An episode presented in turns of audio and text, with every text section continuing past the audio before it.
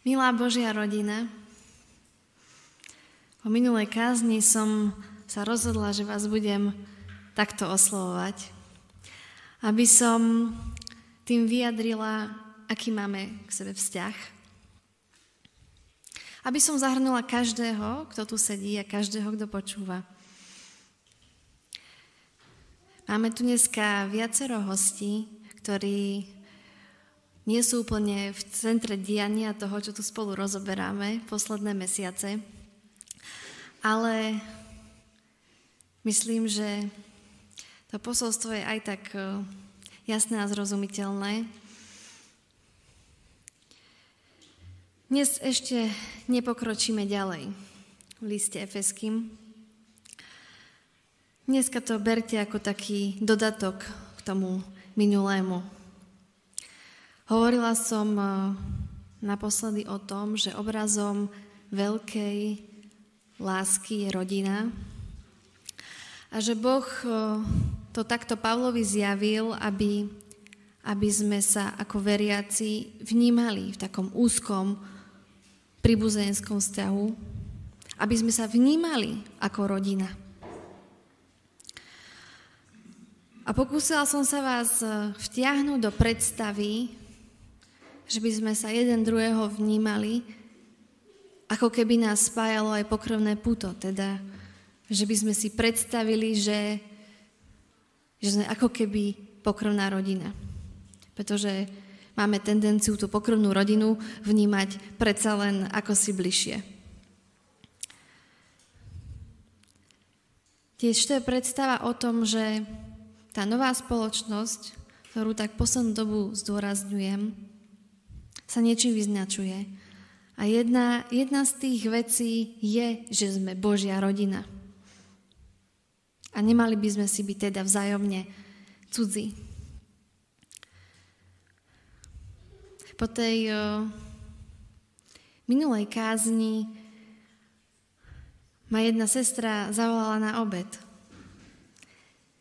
Neviem, kto ste tu tedy boli, kto ste to počuli, ale ja som tady uvádzala taký príklad, že že ako ľahko sa pozveme k svojej vlastnej rodine na obed a keby sme sa mali takto pozvať niekomu zo zboru, nebolo by to také jednoznačné. A tak po tej minulej kázni jedna sestra ma zavolala na obed a povedala mi, že, že by chcela aplikovať to, o, o čom som hovorila. A veľmi, veľmi milo ma to prekvapilo, lebo ja som sama nad sebou rozmýšľala, že že mám stále problém sa tak bezprostredne k niekomu pozvať. A za ten čas som neurobila nejaký veľký pokrok v tomto smere. A vždy to je príjemnejšie, keď ma niekto pozve na obed, ako keby som sa mala pozvať ja sama. V súvislosti s týmto rodinným správaním eh, si tiež spomínam na, na jednu moju kamarátku, ktorá keď prvýkrát prišla ku mne na návštevu, zostala u mňa aj spať a ja som jej teda chcela ísť prichystať večeru. A ona tak bezprostredne prišla, otvorila chladničku a povedala, že čo tu máš, čo by som si dala. A tak napriek tomu, že to bola moja kamarátka, tak uh, zostala z toho prekvapená. A pomyslela som si, že sa tu správa ako doma. Prešlo niekoľko rokov a dnes sa nad tým len tak pousmejem a, a poviem si, že, že by som chcela, aby, aby sme sa k sebe správali ako rodina, aby sme sa cítili ako doma. A obidvaja s manželom sme dospeli takému názoru, že, že chceme, aby sa ľudia dokázali u nás uvoľniť, aby sa nemuseli báť, že čo urobia, ako si sadnú, či niečo zašpinia, aby sa možno dokonca nebáli ani pozvať sa. A niektorých sme to už aj naučili a robia to sami. Neviem, či ste to niekedy postreli, či som to hovorila, že máme už, už v podstate asi 3 roky skupinku mladých, mladších manželských párov, A je to vidieť, keď začali k nám chodiť, akí boli všetci strnulí. Ako keď napríklad dostali dlhšie a ja som im chcela pripraviť večeru, tak ani, ani nechceli.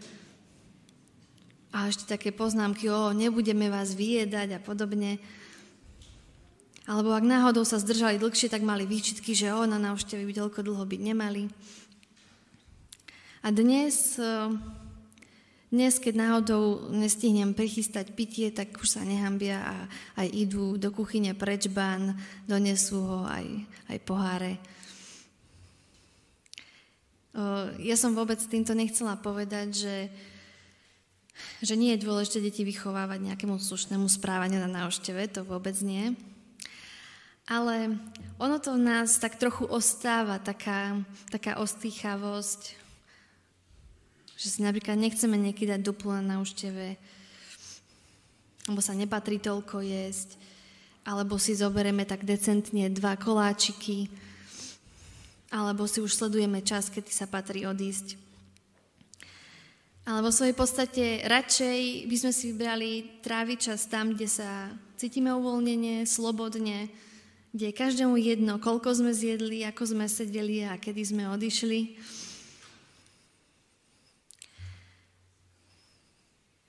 Ja viem, že sama sa nedokážem takto bezprostredne správať na návšte, lebo mám obavu, že, že tá druhá strana to nebude brať tak otvorene.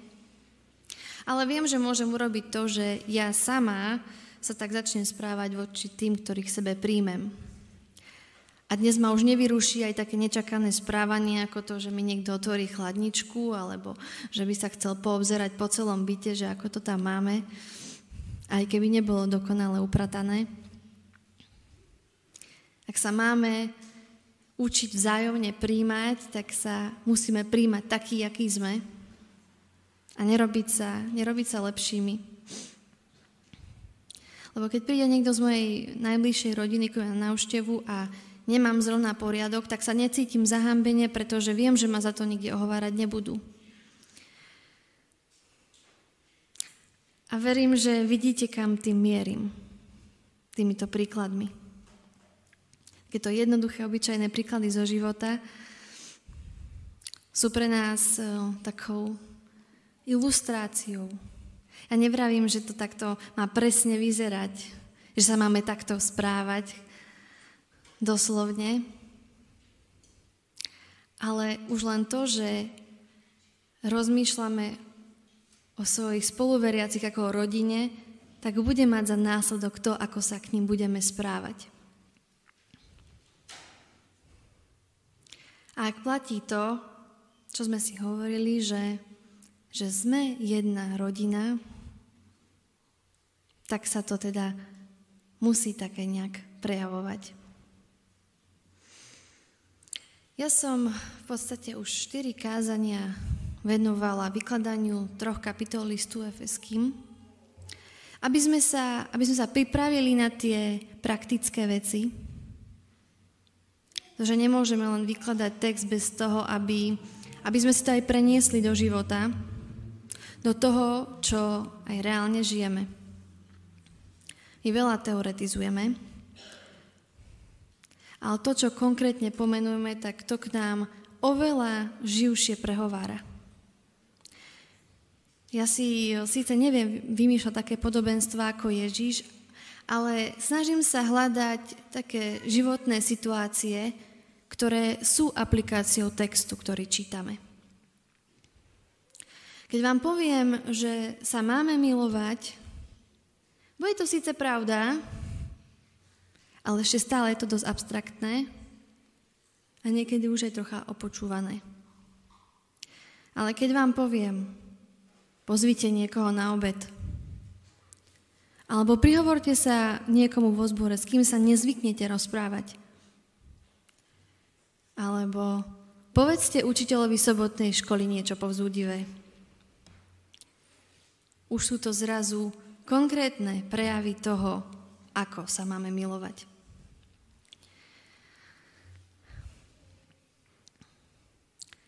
Sme myšlienkovo stále v liste Efeským Ale prednes k tomu použijem dva verše z listu Galatianom 6. kapitoly. Kde sa píše Neúnavne konajme dobro, lebo ak neochabneme, v určenom čase budeme žať. A tak teda, kým máme čas, robme dobre všetkým, ale najmä členom rodiny veriacich. Počítala som si to, že koľkokrát Pavol v Novej zmluve o svojich listoch používa oslovenie brat. 145 krát hovorí o svojich spoluveriacich ako o svojich bratoch, ako o svojej rodine. To je celkom dosť 145 krát. Mohol by ich oslovovať menami, ale on evidentne celý čas pracuje s tým konceptom rodiny. Že to, že veríme v jedného Boha, nás nejakým spôsobom spája. To je to naše pokrvné puto. Takže všetci veriaci, s ktorými sa stretneme, sú naša rodina. Áno, môžeme si to samozrejme vzťahnuť na náš zbor, to je také uh, najbežnejšie, ale áno, platí to aj pre, pre iných. Aj brat Evangelík, aj brat Baptista, aj ten, ktorého, ktorý možno bol vylúčený. Všetci robíme chyby, má to nejaké svoje následky, ale ak veríme Boha, sme podľa Pavla členmi Božej rodiny. Preto, preto sa oslovujeme brat a sestra.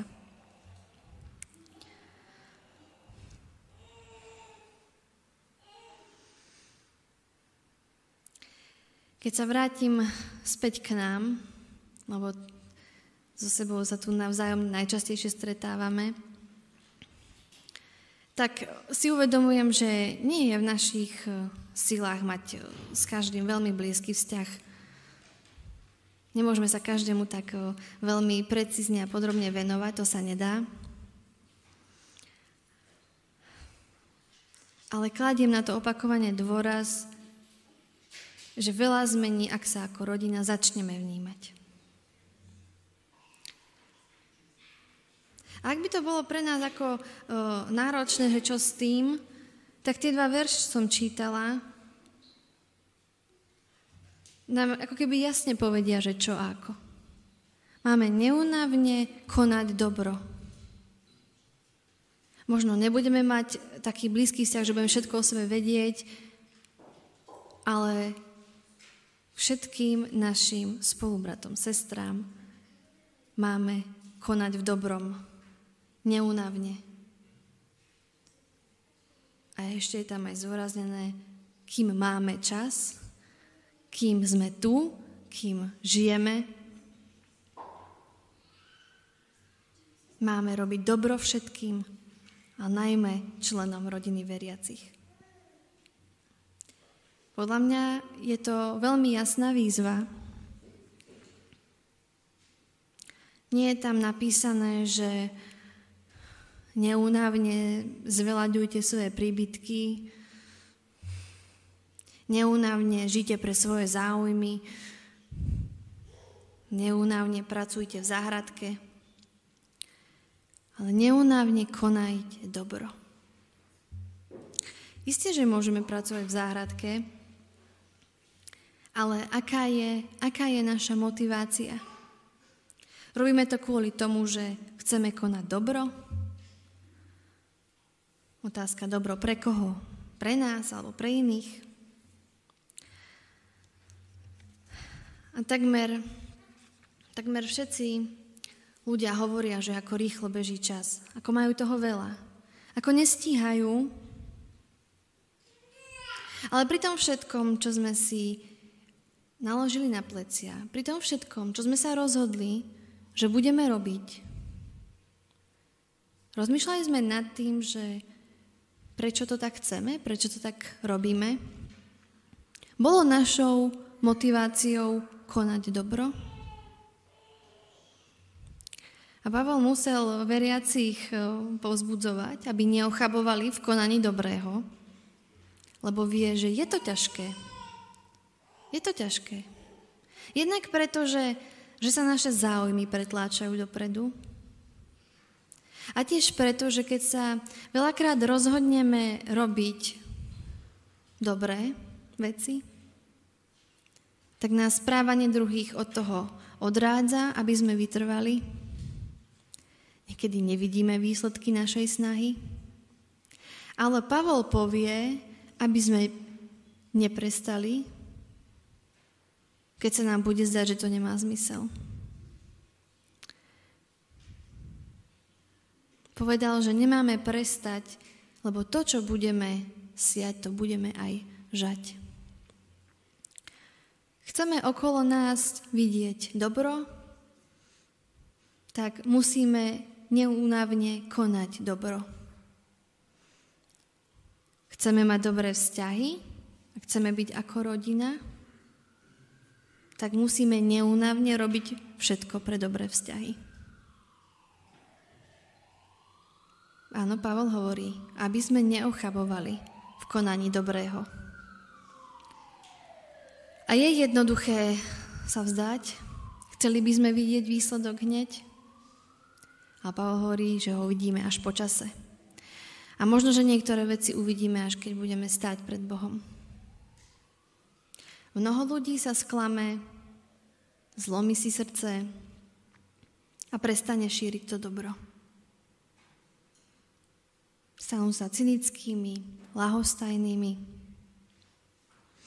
uzavretými a niekedy už aj tie pekné veci spochybnia. K tejto téme povedal zaujímavé myšlienky jeden známy teológ, C.S. Lewis, mnohí ho asi aj poznáte, a hovorí, milovať naplno znamená byť zraniteľný. Milujte čokoľvek a vaše srdce sa určite bude trápiť a pravdepodobne ho to zlomí. Ak sa chcete uistiť, že sa ho nič nedotkne, ho nesmiete dať nikomu, dokonca ani zvieraťu. Starostlivo ho zamestnajte koničkami a dobrými pôžitkami. Vyhýbajte sa všetkým záväzkom. Bezpečne ho pochovajte v truhle svojho sebectva.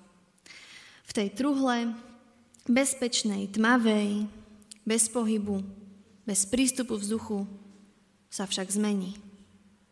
Nezlomí sa, postupne bude tvrdnúť. Budovať si nepreniknutelnú stenu a už ho nič nezmení.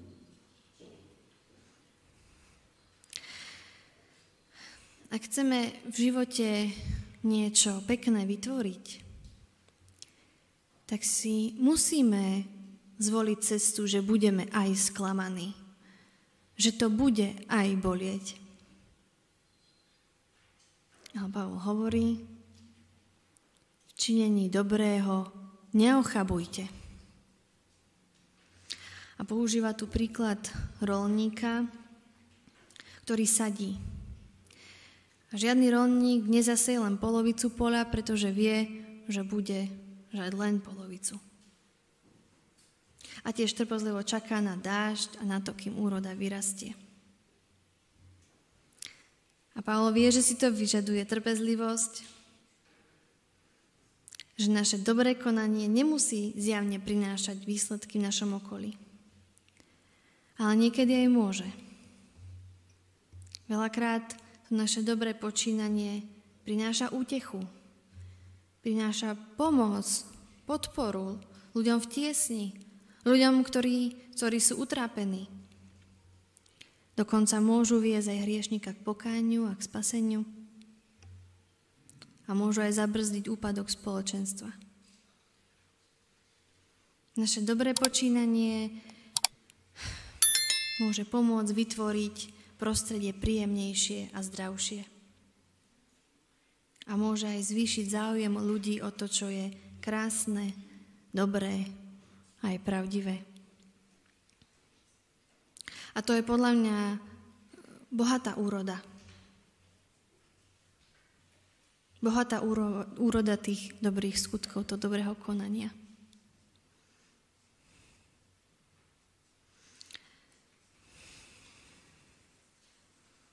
A istý mi rozumiete, že, že to súvisí s tou našou rodinou. Pretože ak chceme sa milovať, tak áno, je to tu riziko, že budeme sklamaní, zdeptaní.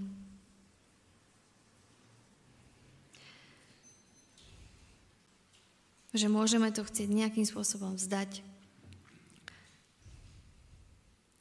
Tiež ma niekedy také myšlienky prepadnú a snažím sa si toto opakovať. Že mám neunávne konať dobro. Kým mám čas, mám robiť dobro všetkým, najmä členom rodiny veriacich. Keby sme sa všetci snažili robiť dobro a stále dobro, si predstavte, aké by to bolo nádherné.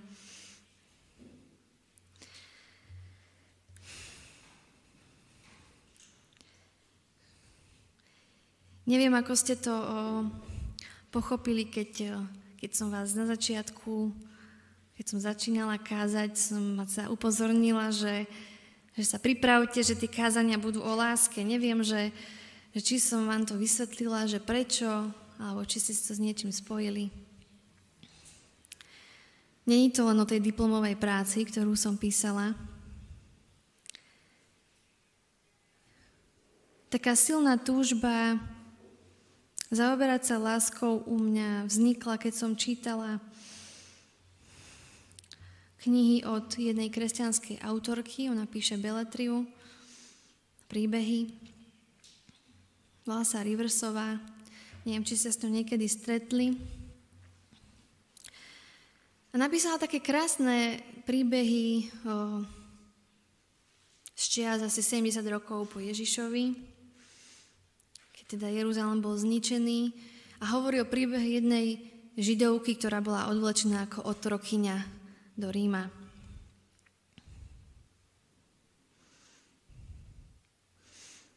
Dekadentný Rím, jej páni, ona ako slúžka. Pridelili ju k najmladšej cére v tej rodine, Zažila tam veľa ponižovania, veľa musela skrývať svoju vieru. Nesprávali sa k nej úplne vždy príjemne. Ale to, čo ma na nej zaujalo, bolo to, že neprežívala nejaký hnev voči týmto ľuďom. Neprežívala hnev ani na Boha, že sa ocitla v takej situácii, ona to tak prijala, že je tam, je v tej rodine, hoci je slúžka, ale je to teraz jej akoby nový domov a ona sa chce tým ľuďom nadalej správať láskavo. Keď som to čítala, tak si vrajím, že je vôbec toto možné? Vykonštruovala tento príbeh autorka, ale je to v realite možné? Bola som tak, tak unesená tým, ako sa ona správala. Aké mala vždy láskavé a múdre slova. A nakoniec boli jej ochotní počúvať o jej viere. Aj sa to javilo, že sú k nej zrazu prívetivejší, ale nakoniec ju poslali do arény. A takých príbehov sme možno počuli veľa. A to bol ten moment, kedy vlastne som si povedala, že takto, takto by som chcela, aby to vyzeralo. Aby sme mali takú lásku, pretože je veľmi ľahké milovať tých, ktorí nás milujú, ale je ťažké stále milovať a konať dobro tým, ktorí sa voči nám tak nesprávajú.